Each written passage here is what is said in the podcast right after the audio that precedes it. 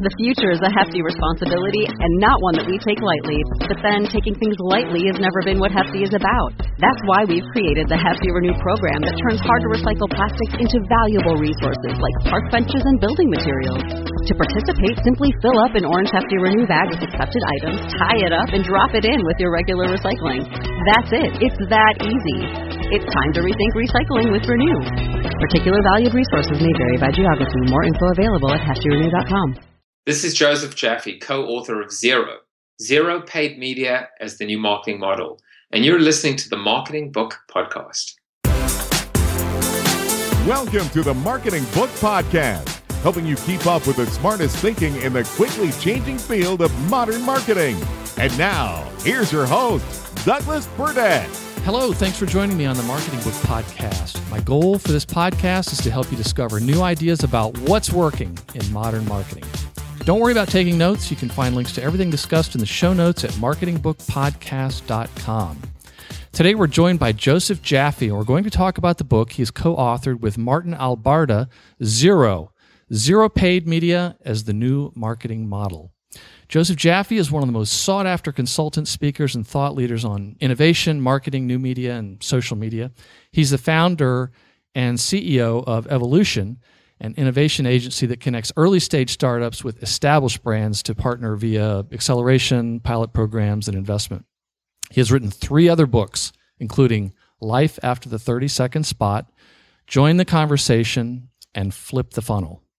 Joseph's thought leadership has found its way to every major media outlet, including the likes of CBS, ABC, Bloomberg, NPR, Wall Street Journal, New York Times, USA Today, Fortune, Ad Age, Adweek, and now the Marketing Book Podcast. Joseph, congratulations on Zero, and welcome to the Marketing Book Podcast.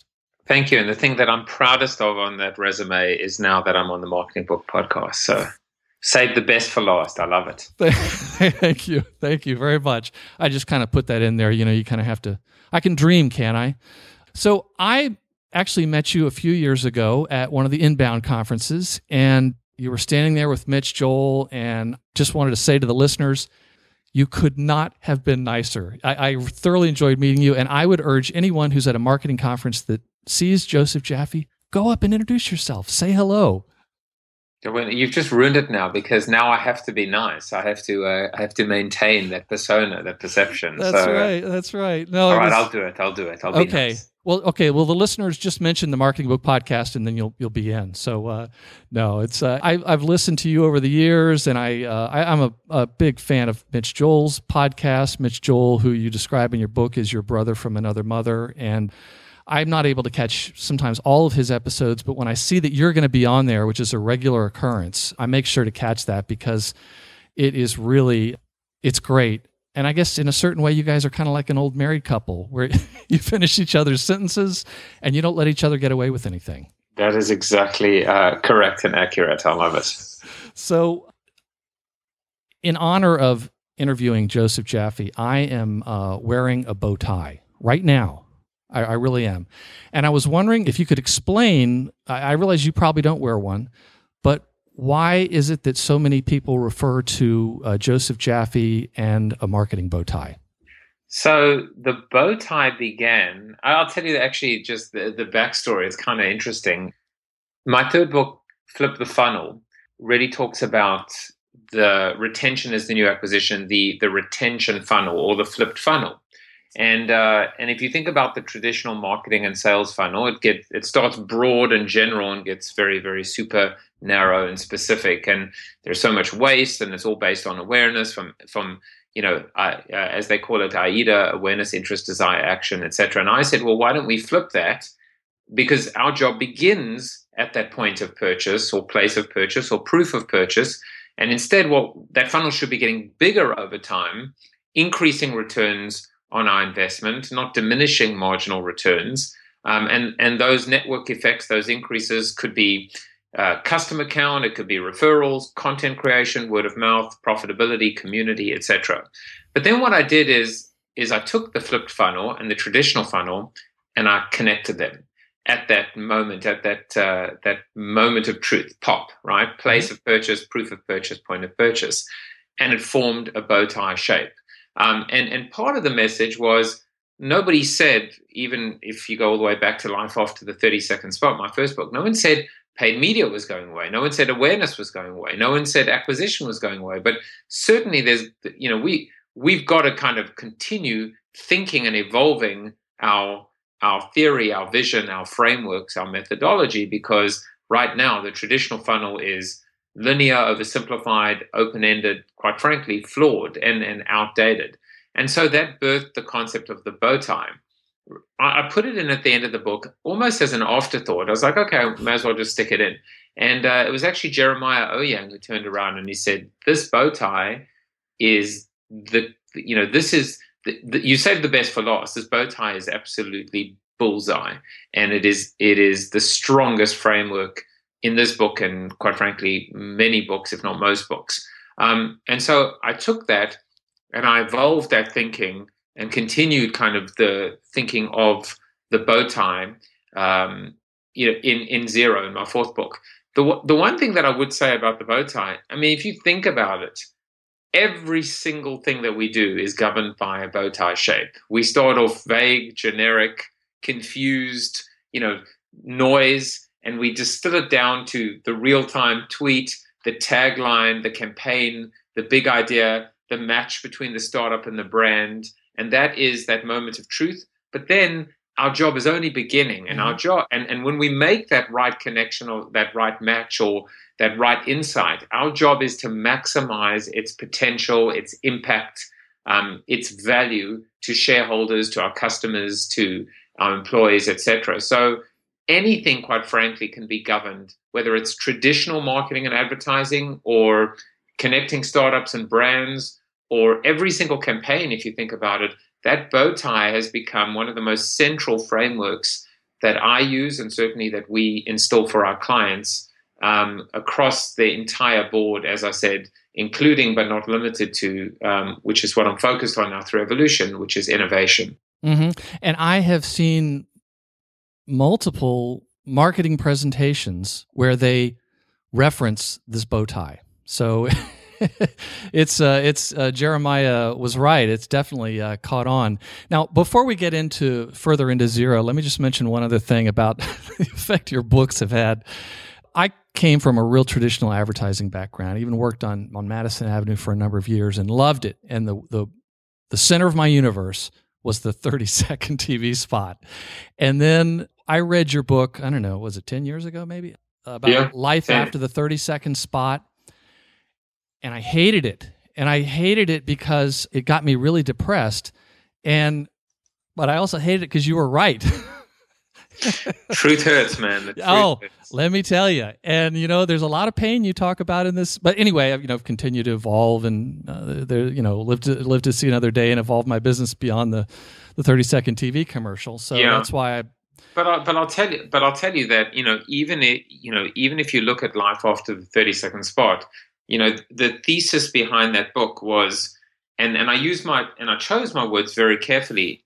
In its existing form, the 30-second spot is either dead, dying, or has outlived its usefulness. And the key phrase there was in its existing form, because the whole idea is, you know, why do we keep calling it, you know, television? What is television anymore? It's video, it's sight, sound, and motion.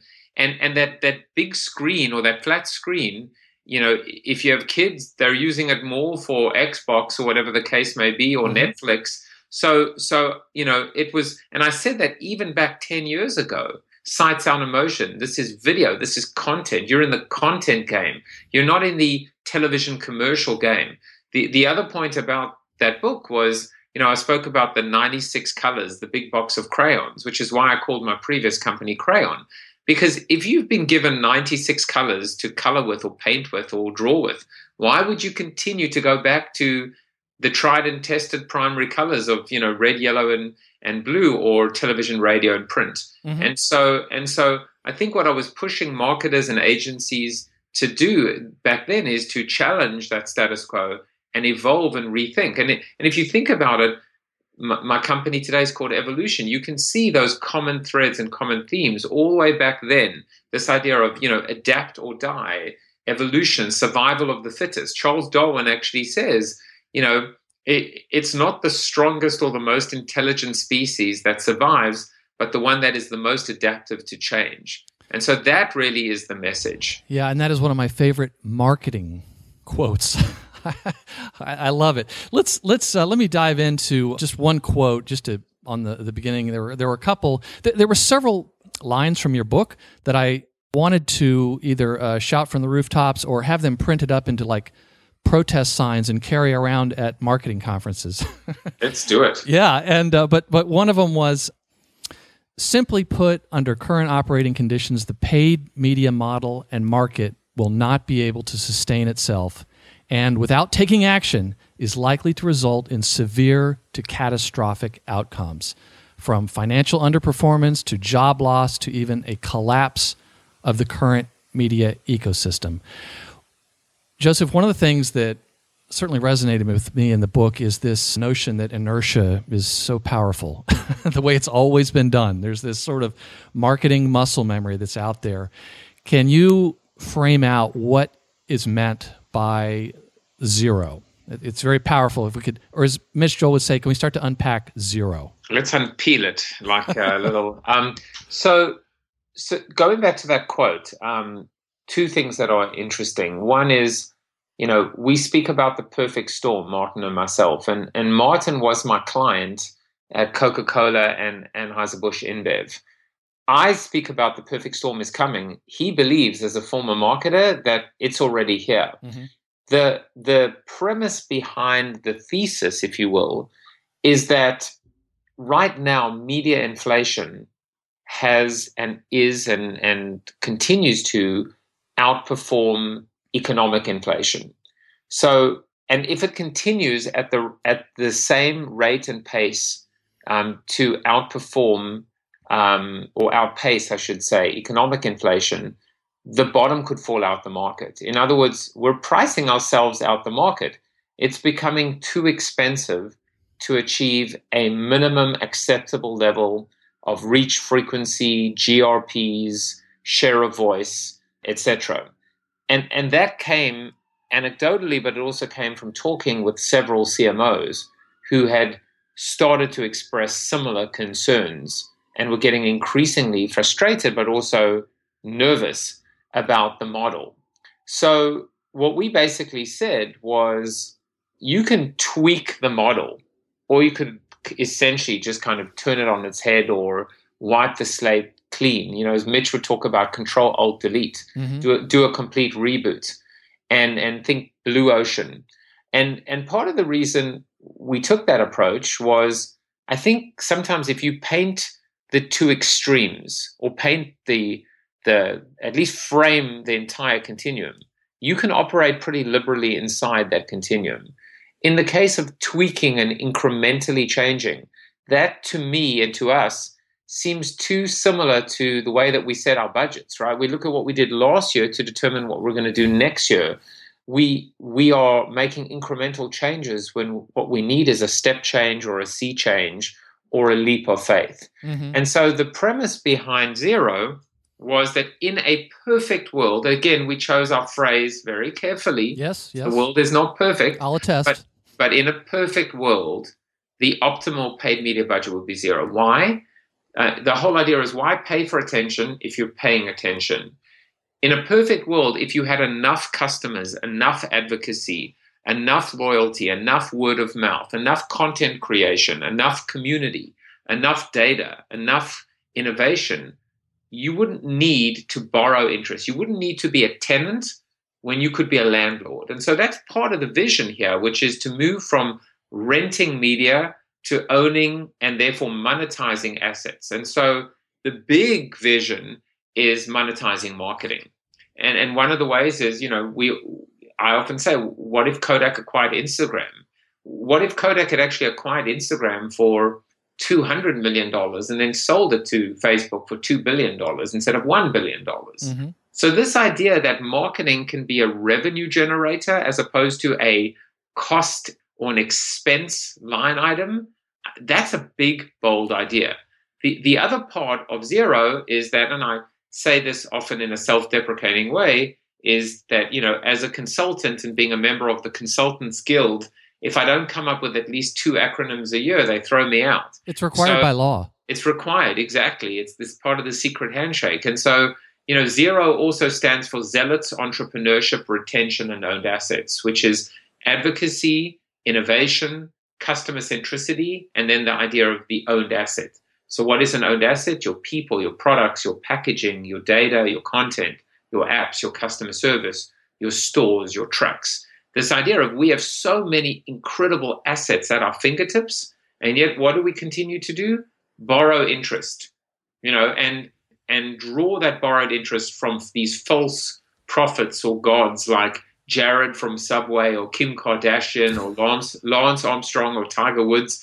Maybe the one exception, hopefully, will be LeBron, who's just been tied to a lifetime contract at Nike. But with exceptions of the Jeters and the LeBrons of the world, there aren't many of these kind of, you know, celebrities left to borrow. Why would we want to lean on, like a crutch, somebody else when ultimately the real heroes are our customers and our employees? So that's really kind of, that's the full, you know, almost, I would say, executive summary of what Zero is about. Yeah, so you've planted the flag there, and I don't know if the word manifesto has been described with this book much, but that I really got the impression that it was. It was like you were trying to grab the reader by the lapels and shake them out of their slumber. And back to TV, you even mentioned the thing I've heard before about, I think you said something like no one ever gets fired for including TV or paid media on a marketing budget. Right. We changed that now to no one ever got fired for putting Facebook on the plan. Mm-hmm.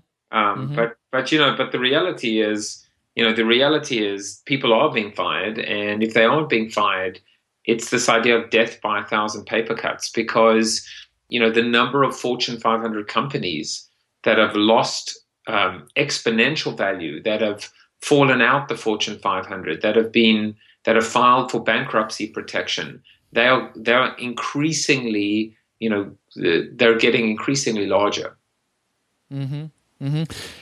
There was one example in the book that I thought might be helpful for the listener, and this is not a political podcast, obviously, but it had to do with the marketing approach in the 2012 presidential election with the Romney camp versus the Obama camp. Can you talk a little bit about how they were different and how one had it right and the other one was sort of old school? Well, you know, there are, you know, this actually, you know, comes back to what I wrote in Flip the Funnel, which was the whole Obama campaign in the first one. You know, everything from, you know, from the whole grassroots approach, and what was so exceptional with the approach was the fact that what did the Obama camp do? They began with their zealots, with their most converted or most loyal fan. Mm-hmm. And mobilized them. And then, you know, the concept of Flip the Funnel is how to use existing customers to gain new ones. That's kind of what happened. Even the mobile app did something really interesting. The Obama mobile app allowed you to actually call your friends and, you know, convince them to vote or convince them to vote for Obama. But what it did that was so brilliant is that it organized them by battleground states. So, you know, it's so easy to just use your phone's native functionality to be able to see which of your friends live in Ohio. And so it would prioritize the calls, you know, from your own contact address book based on the battleground states. So it was something that the Obama camp did brilliantly in the first election, and then I thought kind of lost the momentum a little bit, because almost being very traditional is once the conversion was there, once he was elected, once the sale was registered, there wasn't much in terms of continuing that dialogue and fostering that sense of community through until the next sale was needed again. It's like buying a car, right? Yeah, you drive the car off the lot and you only hear from the salesperson, you know, when the lease is due again. The Romney camp, on the other hand, just took a much more traditional approach. And even, you know, I think, I don't know if it was in Zero or which book I wrote about it, but I guess it must have been maybe Flip. The whole concept of binders, remember when he spoke about binders full of women? Oh, that's right, yes. And what actually happened is, I love this. I mean, you talk of, you know, and I'll talk about the insight behind it in a minute, but if you went on to Amazon.com and you saw all the listings for 1-inch binders, the reviews... There was so much engagement and conversation, basically saying, you know, talking about 5 stars versus 1 star, which is I personally use this binder for all my women, and it just, the comments were hysterical in terms of, and suddenly these 1-inch binders, from having maybe 5 reviews, had 5,000 reviews.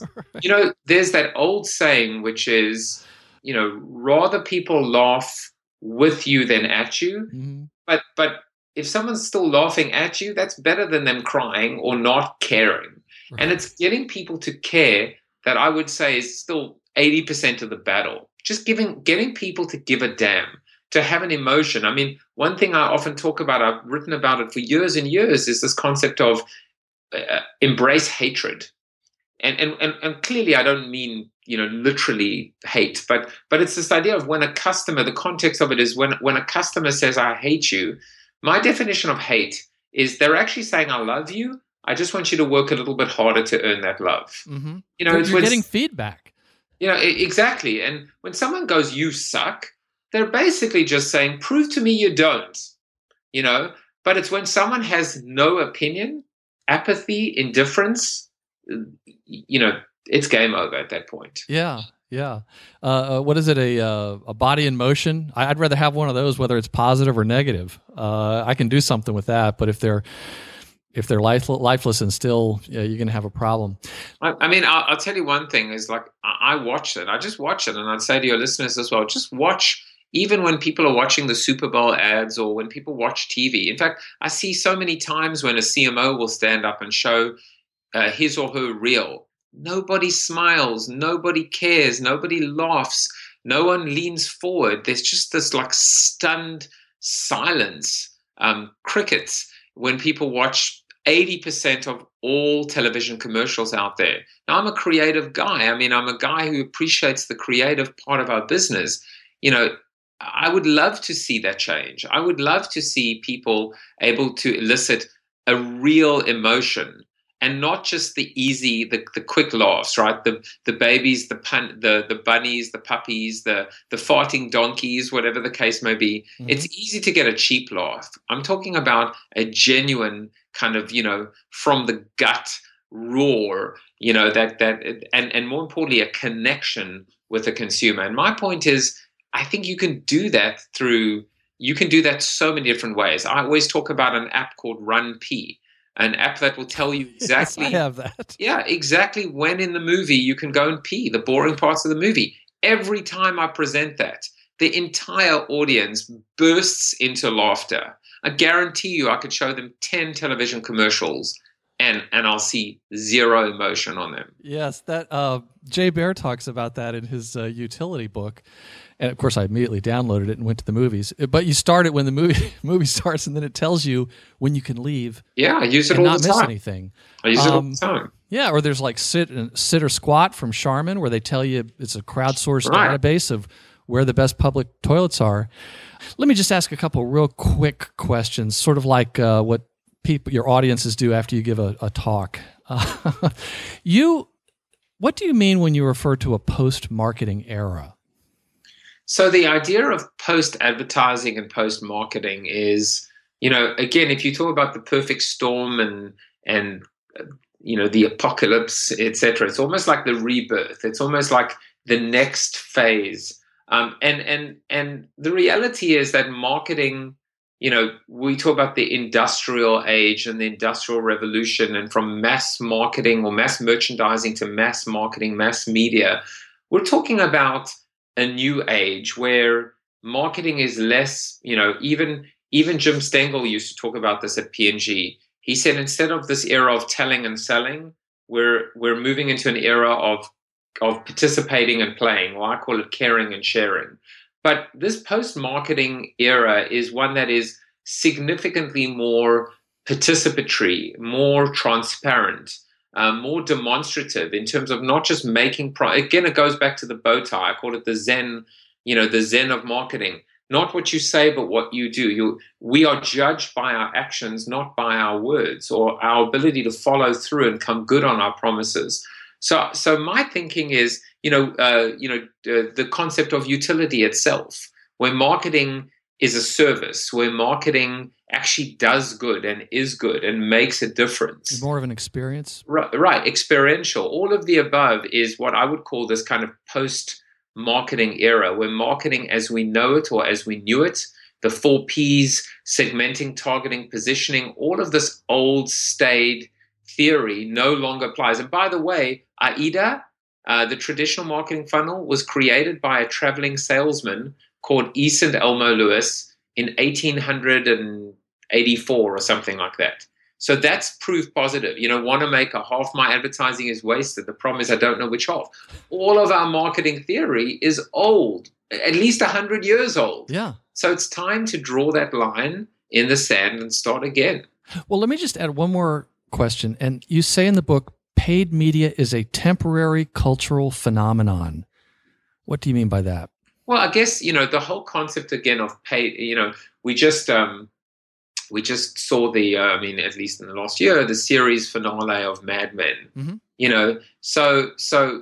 We're talking about culturally, we're talking about a phenomenon that is, time specific and really 60 years odd, 50, 60, 70 years. It's a small period of time.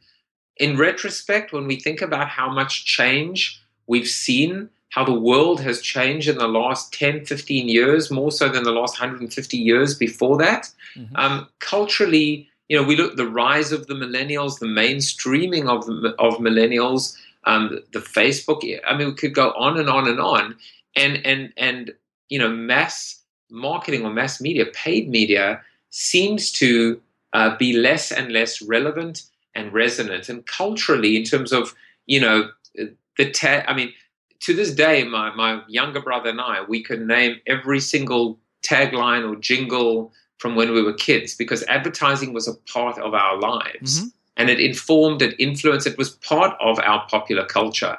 I don't think that's true anymore, and so we're now looking to different influences and different, we're more likely to be influenced by an Instagram feed or an Instagram personality or a photo on Instagram or Snapchat than we are through, the traditional channels. Mm-hmm. Well said. Joseph, if readers took only one thing away from the book, what would you hope it would be? Oh, geez. One thing from the book? Only one. I'll cut you off if you have to. I would say yes. In other words, take one thing away, and what I mean by that is it's the curly the one thing. What is that? That's what you got to find out from City Slickers. Remember that part in City Slickers when he lifts his finger? I tell people when I give a keynote, I'm going to say a lot of things. I don't expect you to agree with everything I say. If you did agree with everything that I said, then what's the point in me standing up in front of you? You may as well just talk to yourself in the mirror. Or read your books. Yeah, I want disagreement. I want debate. But what I want people to do, and I say this in every presentation, find one thing, just one thing that you can confidently take back, sell through, sell in, and implement for your organization. It's almost like this idea of a smorgasbord. If you put too much on your plate, you're going to get sick and you're going to be called a pig, rather think sparingly, think about quality above quantity. So is there one thing? That's not for me to say. There's a lot of stuff in that book, and I won't tell you what the two things are. I'll just say everyone is going to be different, every business, every objective, every person, but find the one thing that you can confidently implement. Otherwise, I failed. It's not going to be hard. There are some real specific things in there. Well, I tell you what is hard is it is. No, it's not going to be hard to take something away. You even break it down at the end in terms of spend the first, do a workshop, do it in these three parts. I mean, it gets pretty granular there. But I got to tell you, it's unbelievable to me how, and as I get older, I'm becoming more kind of crotchety and cranky about it. No, how many people sit in the audience and they get all excited, and by the time they get back to their desk, there's 10,000 unread emails and fires, and they don't implement a thing from 2 days of a conference. Oh. So it's find the one thing, and even think small. Think it doesn't have to be a big thing, but implement it. Maybe a medium-term goal. Yeah, even short-term, I don't mind, but just do something. Mm. Well, before we wrap up, let me ask you a couple questions popular with the listeners. Is there a recent marketing book that you recommend? So I can't really answer that because I just don't have the time to read as much as I want to. So I'll answer a different way. From a marketing standpoint, and I know it's one of your questions as well, which is how do I stay up to date and in touch and in tune? I think when you create content, you consume that content as well. Oh, yeah. And so when I do my monthly podcast with Mitch, or I do the Beamcast with Bob Knorp, or even just being on this podcast, that's what gets me, that's what keeps me up to date and keeps me aware and keeps me in touch. Mm-hmm. I would also say from a consumption standpoint, I listen to these shows as well. I listen to Mitch, I listen to the Beamcast as well. But in terms of books, when I'm going to read, I've started listening to audiobooks now. I like to kind of detach and switch off from business and marketing. Mm-hmm. But if I am going to listen to it, I'll listen to it while I'm running. So my running has become a great source of actually listening to marketing as opposed to reading it. Mm-hmm. Mm-hmm. Well, how can listeners best find out more about you and the book? We'll have links to all this at marketingbookpodcast.com. Well, I wish I was doing more at the time. At this time, in terms of writing and creating content, I've just been so busy as an entrepreneur. You've just created some content. You know that. Exactly. So at least I've done something. So thank you for that.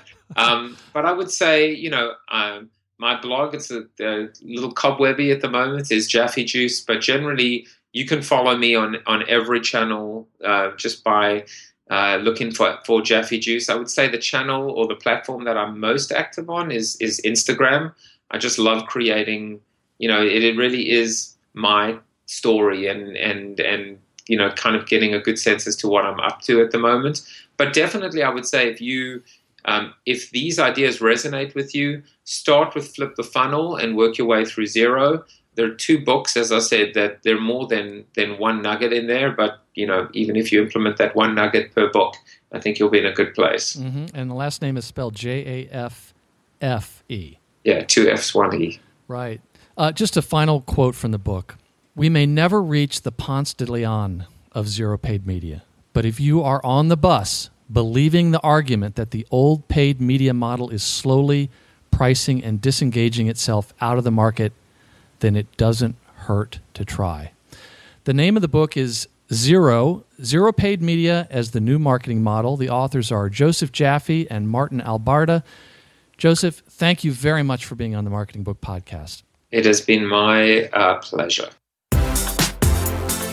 And that closes the book on the 55th episode of the Marketing Book Podcast, recently named by LinkedIn as one of 10 podcasts that will make you a better marketer in 2016.